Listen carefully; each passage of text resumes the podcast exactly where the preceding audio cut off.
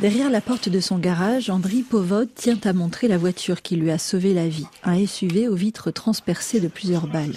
Le 6 mars, dans les premiers jours de l'occupation russe, au détour d'une route, il tombe avec son père sur des militaires russes qui pointent leurs armes sur eux.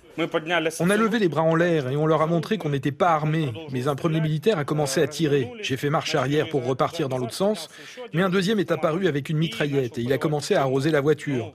On a quand même réussi à s'échapper. Touché au cou et au bras, au volant de sa voiture, André réussit à gagner un hôpital. Il y sera opéré à trois reprises, mais décide de ne pas s'y éterniser. On savait que tôt ou tard les Russes viendraient, parce qu'ils recherchaient les Ukrainiens blessés au combat. Moi, je suis un civil, mais je ne m'attendais pas à ce qu'ils fassent dans le détail.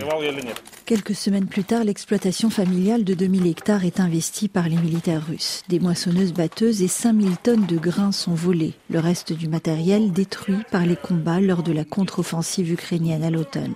À son retour en novembre, André découvre aussi une multitude d'objets d'électroménager qui ne lui appartiennent pas.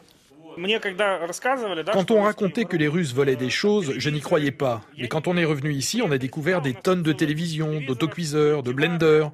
Ils ont volé ça quelque part et ils voulaient visiblement les emmener en Russie. Aujourd'hui, l'exploitation ressemble à un champ de bataille avec ses hangars désossés battus par les vents et des restes de blindés russes calcinés. Le pire, c'est que je viens ici pour la dixième fois et je ne sais toujours pas par quoi commencer. J'ai envie de travailler, mais comment?